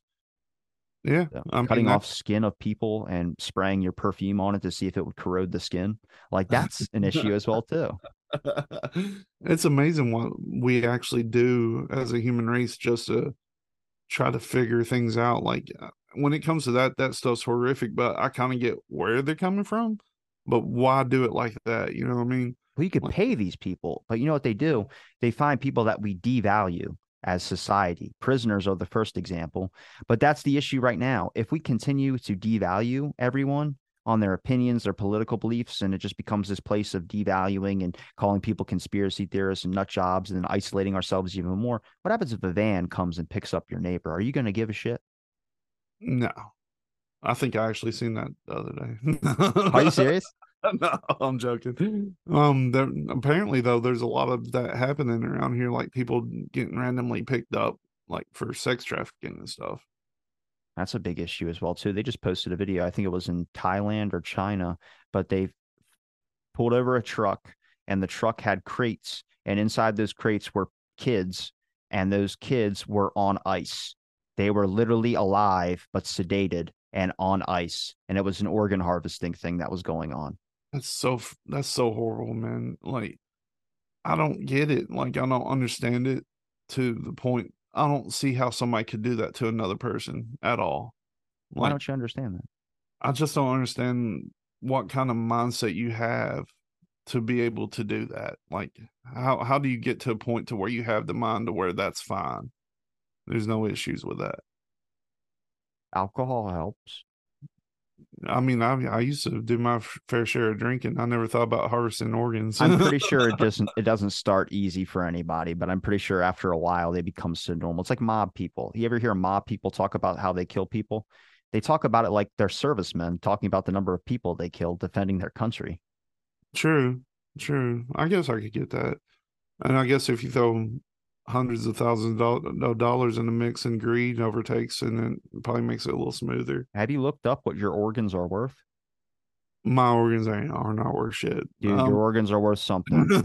a standard cost for eyes, even if they're good or bad vision, is like thirty-two thousand dollars per eye. A testicle is like four hundred thousand dollars. I'd give up a testicle. Just one testicle. I'd give up both of them. That's what I'm saying. I was like, this is like, if you look at the organ, like the the list is like crazy. Someone had put it on like one of those Reddits or something like that. I was looking, I was like, is this real? There's actually a standard thing of like when they're teaching about organ trafficking, they talk about why these certain organs are always taken and most likely looked at because of the cost of those things. Wow. I'd give up my left eye and, and a testicle. Yeah, for sure. Would you replace them both, like switch them out, have a testicle for an eye? That'd be funny, wouldn't it? No, I can't see shit on my left eye. They didn't have it. like, but um, I'm getting ready to be 40 years old too, you know, and so I ain't gonna need the bottom part either for a much longer, probably. What are you talking about? You can still have kids when you're 72. Look at Robert De Niro.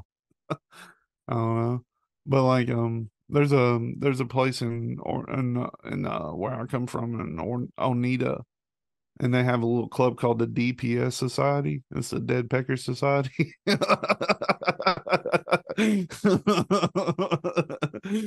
I'm I'm hoping to join them one day. Bunch of See? Ken dolls over there. pretty much. Just a bunch of old men sitting around a campfire hating life. That's what it is. but I want to ask you about this because I don't think this was a thing last time we talked. What about them wanting to reanimate these mammoths in Siberia? Mammoths? Yeah. Oh, that article came out a long time ago, man. It's like five years old. Well, now they're actually working toward it. Called and the Praetorian Park or whatever they called it. Yeah. Yeah. They're actually working toward it now, and they've actually started trying to make lab grown mammoth meat for consumption Why does it always go to food? because we're hungry people, you know, predatorial. You got dude, if you look at NASA's budget, it's like 42 or 46 billion dollars a year. And and we're only I think I looked at it last, it was like 46 billion, and that was only eight months in. So they're still getting more. But I go, we could have solved homelessness and starvation. Yeah. Well, NASA is the biggest money laundering thing, like corporation I've ever heard of. Like, if you want to give somebody, I'll say five hundred thousand dollars to kill somebody, you go to NASA and you buy a toilet seat from Walmart for twenty dollars and say, "Oh, this cost us five hundred and twenty, five hundred thousand dollars, five hundred thousand and twenty dollars." You know, That was a movie. I forgot what movie that was. Independence Day. Independence Day. is that real? The I'm- father said something when he walked in the UFO hangar and they had the UFO ship there before they got in. And he's like, What do you think that NASA was just spending all this money on toilet seats? but that's true. Like even wrenches and stuff. Like they, I think I read one time they spent eight thousand dollars on a four way screwdriver. Like, I'm Reanimating things from the dead or, not. re- or old prehistoric things. Would Yeah. you think the people would accept it as regular, like as it was accepted if it was just natural birth, or you think people would be hesitant? I feel. I feel like people would be hesitant about it. I'm not really for it, honestly. Like it'd be cool to see.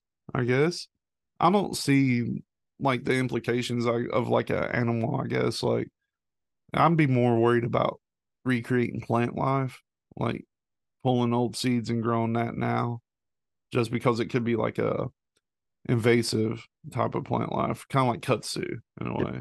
Depends. Are- Are we talking about like obviously there's two questions here. There's a line of reanimating prehistoric things like dinosaurs. But what happens if we just reanimate things that have just recently became extinct? Eventually, if we there's no more polar bears, would you be okay with reanimating a polar bear? because you know what that is. You experienced it at least in your lifetime. It was alive. Well, I'm not. I'm not. I'm not very fond of polar bears. I hear they're very aggressive. Damn so. right they are. they look cute splattered in seal blood, don't they? Yeah, like, but you know, they're they're one that's going to actually just convert into uh crossbreeding. Um, they're just going to keep breeding with with grizzly bears and just be bigger and aggressive, more aggressive. Yeah, these grizzly bears that they're huge, they're massive, and they're aggressive as shit. That's basically what's going to happen to polar bears. I think that's going to happen with a lot of things. It's kind of like the lemur or whatever from uh, Dynamite, whatever his name was, Napoleon Dynamite. The only issue I have with that is, is that I know in the beginning we'll be hesitant to it, be like, oh, it's not a real animal because we just gr- recreated it. But I'm like, yeah, but doesn't that open up the door? Like, eventually, those people that would believe that way are either going to change their opinions or they're going to die because they just die off, and then future generations are going to be looking at like, oh, this is how this is. These are just they're they're norm- they're going to be normalized to it, and then eventually, does that lead into humans being bred that way?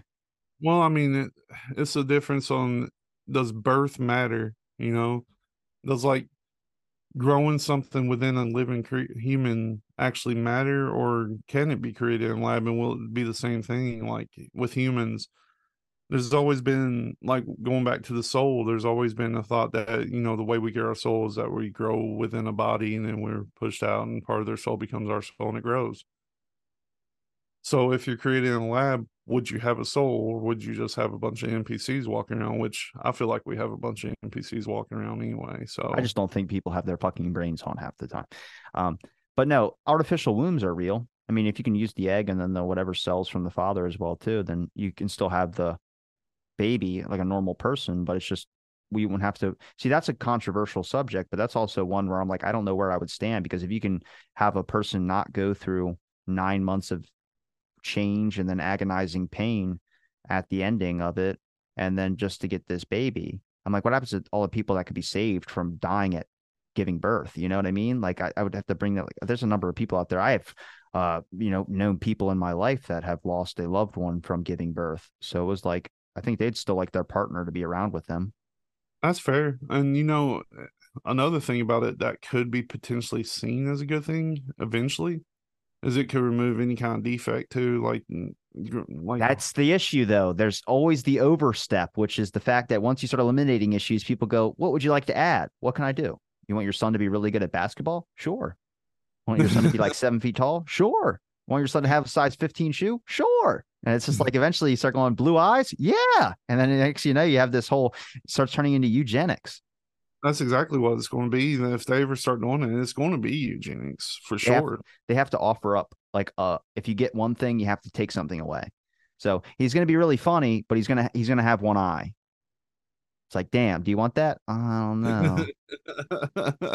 and it's like, damn, I'm gonna have a pirate for a son. He's gonna be funny as shit, but he's gonna be one eyed. What if what if that's the afterlife, like in the reincarnation, or like you're allowed to pick some attributes and you kind of gotta go through it like a D and D sheet. Like you want, uh, you, you get so many points that you can apply to certain things. The only attribute I want is to be able to eat as much ice cream as I want and have endless ice cream and never gain weight. Mm. I want That's my heaven. I'll sit there watching a sunrise over and over again, just eating a bucket of Ben and Jerry's. Mine, mine would be I would want to remember everything I read like verbatim. What? Yeah, like art, art, what's your idea of heaven? I don't know what heaven is. What are you conceptualizing as heaven? Is anything you could possibly want? Like uh, I really just would like to be able to remember everything. You know what I mean? Like everything I've ever read. Essentially, like I have trouble remembering names. Like the older I get, the less I remember. You know what I mean? But I changed my name at the bottom so you can't look and see what my name is? no, I remember your name. I got it pulled up right here. I'm about to say the guitar player just died. So, what was that? The guitar player. Who's that? Robbie Robertson. Oh, I didn't even know who that is. That's I about to say that's a, he's a famous guitar player. Just recently passed away. But my whole life, since my name is Robbie Robertson, like, are you related to the guitar player? Dude, the number of people that sent me a message when he passed away. Wow. I and like some people with dark humor they're like there can only be one and then some people that would message me and saying oh my god so sorry to hear and i'm like oh what like why it doesn't it's not me I don't know. Like uh, that's a that's an idea. Have you ever watched that movie One with Jet Li? I have the feeling that that might be something accurate. In that movie, there's alternate dimensions, and he goes through all these alternate dimensions, like killing his replica, like himself in these other dimensions. And each time he kills one, he gets stronger. Do you think that that might be a thing? Like I, I have not. a, I have a theory that like deja vu, whenever that occurs, is like um basically a situ a time and place when an alternate you passed away. It's not a theory. It was in Doctor Strange. Really? Yeah, the new Doctor Strange that came out. Damn it. I haven't That- watched That's what they that's what they said that when um whenever you die in your dream it's because it's a alternate universe self of yours. It's you're experiencing that last few minutes. in the dream. Yeah. Oh damn it. I'm, It's a I'm- good theory. I mean, it could be possible to scare the shit out of me. I haven't watched that. I don't dream that much though, so there must be like I must be a rare thing in alternate universes. I don't dream much anymore either. But the, you know, they always say that even though you can't remember them, you still dream. I I feel like I don't. Do you have that feeling? I don't I don't think that's true though. I don't think you re- you dream every single time. I like I like for me, I don't hit my third REM cycle because of my ADHD. So it's a reason why I never get hangovers. Um, I don't actually hit my full resting sleep mode. I just have an unnatural REM cycle. Now that's a very small portion of the population. I think it's like 0.001% of the population has that. So it's still like undetermined if I even have that. I have to go in for sleep tests on it. But I've explained it to sleep scientists and they've like said like that's will be that would be rare if you had that. There's nobody basically there's like four people on the planet that have that. But I just think my ADHD, I only like when I sleep, it feels like eight years, but I'm only sleep like 20 minutes sometimes. So I don't ever really dream, but I've explained dreams on the show before that have been super intense. So if that's a real thing, a theory that that's an alternate dimension to me, I feel so fucking bad for whatever that alternate dimension is going through because those dreams are insane, man. That's wild. I don't know. Like I, I, I don't sleep a lot either. Like I sleep maybe four, four hours a night. Um, but like I don't, I don't recall dreams much either. Um, the one I have reoccurring dreams though when I do have them. Um, one of them is just me stuck in a house, and there's like somebody in the house trying to kill me, but the house is floating down a river. Damn. Yeah, You're don't- being killed and worried about flooding issues. That fucking sucks. yeah. Wait, who's trying to kill you? I have no idea. I don't know who it is. Okay. I just have this forebode. I just have this feeling that there's somebody in the house, and I keep going into different rooms, just narrowly avoiding them every time. Damn. So it's like the constant fear of you're about to be attacked, but then you just escape and then you're safe and then it comes back to fear again. Yeah, but there's nowhere to go because you're floating down a massive raging river, essentially. I want to meet the people that have the most positive dreams. I'm like, what the fuck are you guys doing with your life to make sure you get the positive ones? Every time I get one, it's like a nightmare. Yeah, exactly. That's how I am. Um, I do have another one where like I'm in like a place where the sky is always like orange, like tangerine, and like the houses are like little look like little white bullets, like little white dome type things everywhere. What was the bad part about that dream? There's nothing bad about it. I'm just that's the other Oh, one. I've only had two that's recurring since I've been a little kid, and that's one of them. I don't know. Do you ever try and look into what that means? I'm scared too. It's kind of like um, we talk to a lot of mystics and stuff, and I'm always terrified because they're always like, "I see your aura as this," you know, and I'm always scared they're going to come to me and be like, "I see your aura is this." They haven't yet. Uh, we did have one person that was on a message, and it was like, "I see colors and I see green and black around you. What does that mean? Have you had? What have you been thinking about?" And I just didn't respond. I was like, I was like, I don't really want to know. Have you ever got your tarot cards read? Yeah, my buddy reads tarot cards, and like when he's halfway through and I was like, I don't want to do this anymore. Oh, that's funny. I've had mine read twice on air before. Really? Yeah. Yeah, I'm not down for it. Like I'm, I'm, I'm better off not knowing how bad of a person or What how. happens? What's the worst that's going to happen? You die. Mm, no, I just don't want to know. I, I always get like they're like you got the death card. I was like, great. Does that mean it's going to happen soon? They're like, no, it just means an ending to something bad or something around you. I'm like, so like what? yeah, Like what's an ending to the whole thing? That's that's. I have had the death card drawn before, and I'm like, great. He also said I was going to meet the love of my life. And then I was going to lose her. And I was like, wait, why? I was like, you just said she's everything I could possibly want. He's like, yeah, but you're going to lose her. I'm like, but why? What, what, what happens? What's the one thing is you break up with her? I was like, why would I break up with this girl? And he described her. I was like, she's perfect. Why would I do it? And she had like a Boston accent. I was like, that's what I want is a girl with a Boston accent. Hell yeah.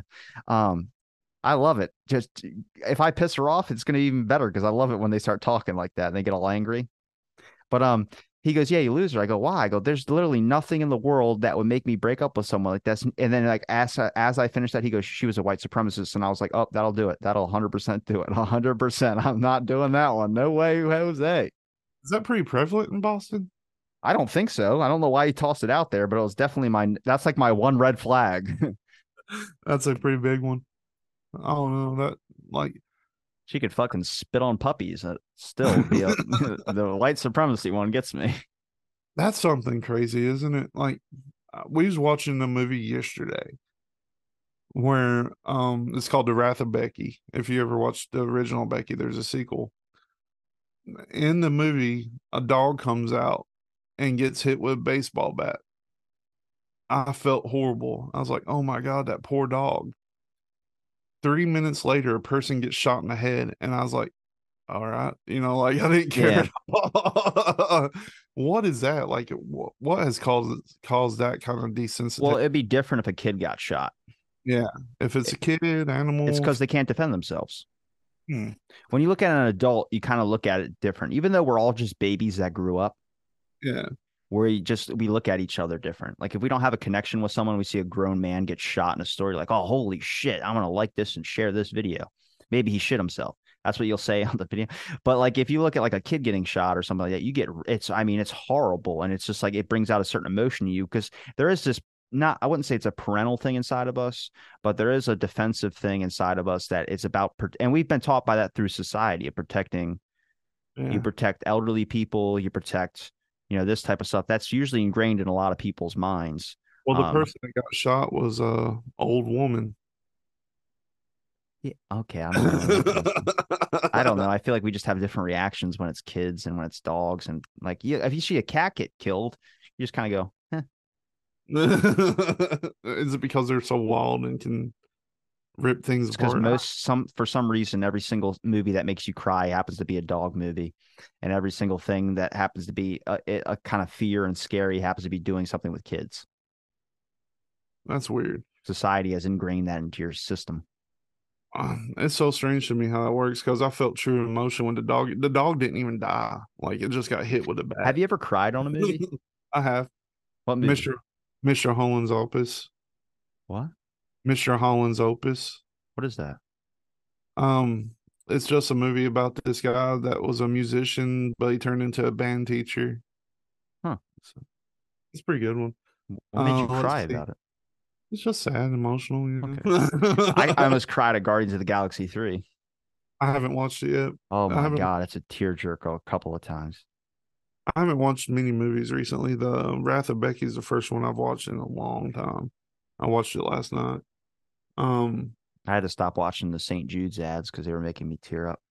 I am Sam. That one gets me. That one. Uh, my girl. That one's sad. One. Really? Marley and me. Marley and me. Yeah, that's horribly sad. Jesus. Oh my god. Fucking Owen Wilson. Yeah, Owen Wilson. Even with his fucked up face. he made a he made some bank off that though. The broken nose. Yeah. Oh wow let's see. Um, there's all kinds of those movies. Uh, as above, so below. No, I'm joking about that one. If you could, if you could recreate a movie, like they let you like relive it, what movie would you want to do? The Titanic. like and beyond the Titanic, do I, do I get on one of the lifeboats? I'm pretty. I'm do you pretty. Want to get on the lifeboat? I wouldn't. I'd be freezing. I'd be like, just fucking end it. I'm pretty woke. I feel like um, everybody's equal, so I'll definitely get on one of the lifeboats before a woman would. like, God damn it. um, I don't know. Like, I definitely wouldn't want to do Titanic. That's uh, when everyone who is woke would be like, "Fuck that!" Especially if you're like a woman or a child, you'd be like, "Hold on a second, I don't like the woke stuff now." exactly for me, I would just be like, I don't know. I mean, if we can all fit on it, great. But if also if I look at my life compared to someone else's, I kind of go, you know what? You guys go. You guys got a little bit more promise than I do. If I I'm be- about two bad jokes away from a odo- overdose in a fucking alley. I think Grandma's Boy. That's a great fucking movie. Yeah, because you work at a you work at a gaming place, you just run code all day and fix errors in games. I hate your face. that guy had the best role in that. Him and Dodgeball were those two movies were like the perfect thing for his casting. I do love dodgeballs. Dodgeball. Um, another Ben Stiller movie I really love. Have you ever watched Heavyweights? Yeah, where he's a fitness trainer. Yeah, I wouldn't mind being in heavyweights, being one of those fat kids running around doing stuff. You know, uh, That's where I think society went downhill is when we started doing uh celebrity rehab and then the the world's biggest loser. We just profitized off people's pain. well, reality TV in general, I think, has helped with the steady decline. I swear, I watched Idiocracy again not too long ago, um, and I was like, man, it feels like we're headed directly that way. Everybody's wearing Crocs now. Like, Did the one of the the- one of the guys in the the presidential White House in Idiocracy? He reminds me of Ron Jeremy. Yeah, exactly. Um, he's the uh president. He's the secretary of uh. Defense. It might have been defense. Yeah, I think it was defense. Yeah, but think about that. Like in that movie, everybody's wearing Crocs. Do you own a pair of Crocs right now? No, I don't want a fucking pair of Crocs since I was like 12 years old. I, I own a pair. I wear them. like, so, and then you got to think of like the people. Like I've run into people that just don't know anything. Like I, I talked to somebody the other day that didn't realize the North and South had a war, and called the What? Civil War. When? This was about two or three weeks ago. It was one of They had a war two or three weeks ago? Um, oh no, I'm That's talking about like Civil War. I know, I know. I've talked to people that Civil thought, Wars with Japan, right? Yeah. I've talked to people that thought Hawaii was off the coast of California, like you could see Hawaii from California. I mean, it's really off the coast. really off the coast, kind of damn near Alaska. And I've like uh, I was talking to a girl at work one time. This has been years ago, and I was like, she's like, I want to go Hawaii. I was like, I just don't feel like flying that far. She's like, well, you could take a boat to Hawaii. I was like, I guess you could. like it'd take forever. She's like, it's just right off the coast of California. Can you I imagine was like, being what do you think it is? being in Hawaii and be like, how do we get cars here? Yeah. Oh, Hawaii. Speaking of, have you seen these ship 'em all fires? Yeah, Maui. Yeah, I have family down there, so Are they seeing like? Are they seeing like any beams of light causing the fires? mm, I There's videos everywhere of that. I think everybody's more worried about their homes being destroyed. I guarantee it, man. It's burning cars and everything. Like, what's happening? I don't think it's conspiracy stuff, but definitely something happened. I mean, that whole island is it's it's all so jam packed together too, and it's nothing but brush. If you had a fire, it would be a really big issue. We just got to pray to God it doesn't. I mean, it's horrible for those people out there. I hope everyone's okay, but pray to God also that the Dole plantation doesn't get hit. What's that? The pineapples. Oh, You know how long it takes to grow a pineapple? how long? Forty eight months. Wow. Yeah. So we won't have any pineapples. So they have fields upon, I mean, just miles and miles of just pineapples, pineapples, pineapples, pineapples, because it takes so long to grow them. So like one field's one year of pineapple, and they do all that. But Dole Plantation, I mean, that's Bob Dole. So that's the big Rockefeller connected government guy. If you really want to get conspiratorial about the stuff he's connected to, he's like The another Canadian Clinton fi- Yeah, the Canadian fires impacted us here. Did you get anything out where you're at? Yeah, we got a lot of smoke. That was crazy. That was nuts. It impacted us here. Like I walked out one day, I was like, man, it's foggy. And I think it just- impacted everywhere. that's crazy. I wonder how that even uh, happened. Like there's been massive fires up there before. Like Well, this was like every single like it looked like I think someone put up a video of all of them catching at once. Like it all looked like it all started at the same time. It was like, how the fuck did that happen? that is kind of strange. I've seen that as well. Like I don't know the truth behind this, but I've seen helicopters dropping fire. Now that my friends that are in, within the conspiracy community are like, see, they're starting fires. I was like, well, they could try to be backburning too. Like that's a thing people do. Yeah. Like they could just be dropping it here, trying to burn it back into the fire to keep it from burning more. But it's really strange that vi- I've watched that video too. Like they had the sideline images of it, like showing different smoke popping up everywhere. I don't know that, but to see it impact so hard down here was crazy. Like I've never seen anything like that. Imagine when Yellowstone goes off. That's gonna be nuts. That's like saying Beetlejuice. What the fuck's wrong with you? Knock on wood. I don't know. There's a thought though that they might be trying to set off uh, volcanoes in Hawaii with those energy weapons. I don't know about that, but I think there's a lot of stuff that's called pre mediated stuff that's happening, which all, throughout the government history, like COINTELPRO is a good example. If you know what COINTELPRO is, um, the FBI was invading radical groups like the Black Panther Party. They, a lot of people think it's just systemic racism. They're like, oh, they're only they're going and invading Black Panther Party. They're making them seem crazy. It is a little bit of that, but it's also they invaded the KKK. They invaded a bunch of things. They were really trying to stop groups that were going to be a threat overall to government power or with the way the direction the government was going. And at this time, it was J. Hoover, J. Edgar Hoover's FBI. So if you look at what they were doing, everything was seen as like, this is going to be a problem a month from now. This is going to be a problem two months from now. So we should stop it now. And all the actions that they took were very drastic and horrible because they thought of this being a future problem to their threats or groups of power. So if you look at volcanoes, for instance, you know it's going to go off. You just know a time period of between this time and this time it's going to go off. Would it be better if we can just have it go off now before it builds up and becomes this big thing? to them, that's the most beneficial option.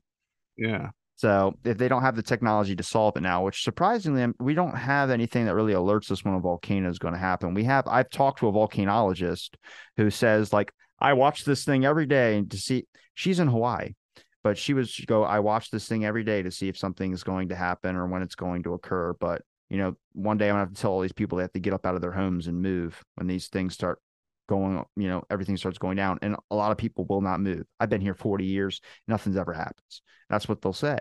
So it's like we can measure when it when it's about to happen within like a day uh, of the day, but we don't have anything to stop it when it happens. Our, our natural disaster, um, least preemptive attacks, are just non-existent. We don't have anything to stop tsunamis. We don't have anything to stop earthquakes. We don't have anything to stop floods. That's true and uh, I don't know, like there's a thing about disasters. Like um where I grew up, there was a gas well exploded right across from my house, and they were afraid that was going to blow up the whole mountainside, and people just would not go anywhere. It's like, ah, we'll see what happens, you know. I don't know what that that that that kind of mindset's weird to me. Like when I when it happened, I was like, we gotta get the hell out of here. Like we gotta go somewhere. And my dad's like, ah, it'd be all right. like, That's how my grandpa was when I think that giant hurricane came like seven, eight years ago.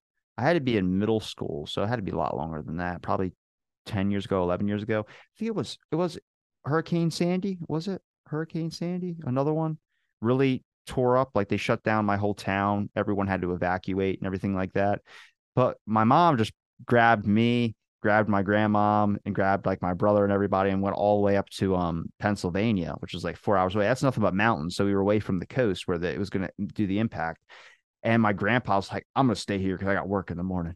and it's like I was like, God, I want to fucking do that. I don't even know why I went. I guess it was a reason to not have to like, I don't know, deal with it go up to Pennsylvania. I guess we stayed at a hotel that we usually stayed at um, when we went snowboarding up there. So I was like, oh, there's a pizza spot there. I want to go have that pizza again. It's been a while. So I was like, maybe I'll just go with them. Um, my grandpa stayed, and then my dad stayed. Is the only person that stayed in Ocean City with some local business owners, and he stayed on the radio the whole time. Um, yeah, my dad got a number of gift certificates and cards and stuff like that, free meals to all these restaurants down here because nobody stayed. Everyone evacuated. The the whole first floor of everything flooded. My dad had to park his car on the fifth floor of a parking garage and he just slept in the radio studio, stayed on the radio for everybody. And everybody was so appreciative of it, which is pretty cool. But that's shit I would do too. Yeah, why not? Oh no, man. And the disasters that's happening now are just getting worse and worse. Like when we had our windstorms here, I've never experienced anything like that. Like I'm a pretty big fella, and I'd walk outside and it'd about knock me over. It's crazy. Like we's getting. You just gotta get some furniture that goes up and fucking down, like Robin Williams says. Get some styrofoam shit. it is wild. I don't know, but uh, this world this world we live in is getting crazy, man. I don't know. Just don't blame it on the climate. That's making it even worse. And throwing paint on a painting is not making making anything better. No, no, I, I don't really. Climate change, yeah. Um, climate change happens. It's happened since the Forever. beginning of time. Yeah, like I'm I'm sure we have a little bit to do with certain aspects of it. Like pollution definitely has, you know, impact on the earth. Like microplastics are everywhere at this point.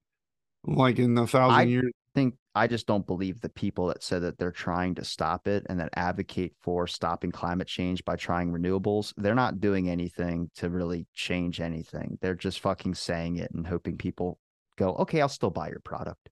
yeah, I'm like, oh well, we drive electric cars that we have to charge at these charging stations that's ran off the electrical grid, which is ran off coal.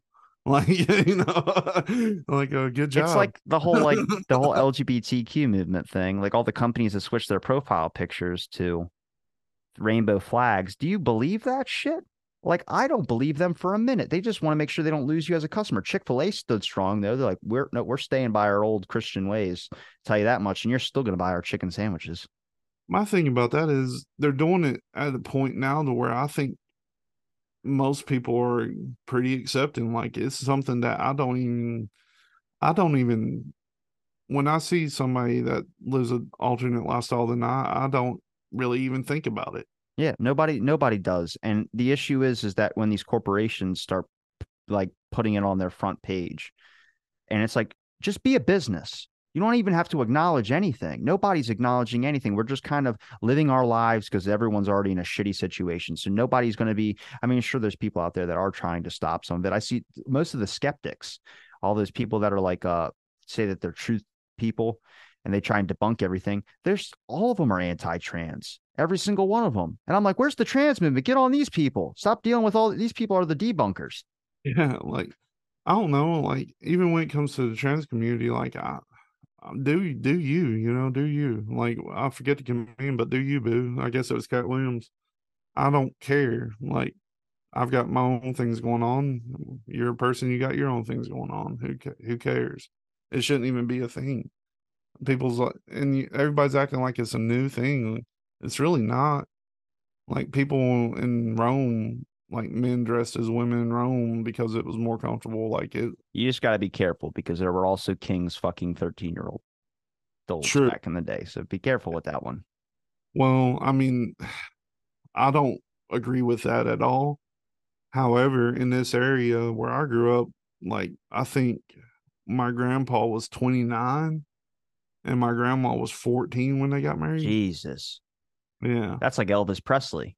That was in the early 1900s, you know, like um it was pretty common up until then. Um I don't, I don't everyone's got different morals and beliefs. I think the only thing you can do is try and control you and your own, I guess. Yeah, I don't agree with it, but I mean that's something that just happened a lot until pretty recent in history. Like, I don't know. I'm, I don't see how that was a good And thing. my buddy's marrying a 36 year old and he's only 25. So Well, see, I, that's not that bad. Thirty six is plus the we new, look different when it's a woman marrying a younger guy. Yeah, well, thirty six is the new twelve, right?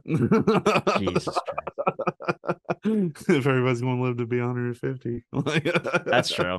Uh, damn it. I don't like where this conversation is No, going no, to. no, Um, No, Cecil, you giving me enough of your time, and we've been talking almost two hours. Actually, no, we've been talking two hours. All right, sweet. Coming up on the point. Unless you wanted to, got anything else you wanted to hit on your subject list you brought. Nah, nah. I, I really um wrote, wrote wrote here was aliens and AI. That was it, really? Okay, that was what I was planning on talking about too. but well, as always, it's fun. Um, I'm a little off this week, but you know, next time hopefully we'll, I'll I'll bring more stuff next time. I don't think you were off. I thought we had a good chat. Oh, well, I, I always have fun talking to you. That's the reason I always come back anytime you ask me to. So Thanks, man. It makes me feel special. Uh, You- you need to I- come on. You need to come on Weird Awakenings or Wearing the Folk sometime. I do got to check out your guest list because I am interested in talking about um some certain subjects and stuff. But you got to send me your um at least some guests, good episodes you might think you know what I like. So you probably send me some good recommendations. We'll talk about it off air. But where can people find your links, man? Uh so go to wyrdrealities.net. That's the website for the Wyrd Realities Network. Um, and you can find Wearing the Folk on BitChute, Rumble, um, and any audio platforms. And it's Where in the Folk. And Wyrd Realities Network though has several podcasts that are awesome, uh, like Watching Weird. They do movie reviews. Um, let's see. I, there's so many of them right now. I can't remember. You can find everything at the website though. I'll link all those links in the description. It's been a pleasure chatting with you, and thanks everybody for listening to this episode of Out of the Blank. Stay tuned for our next episode.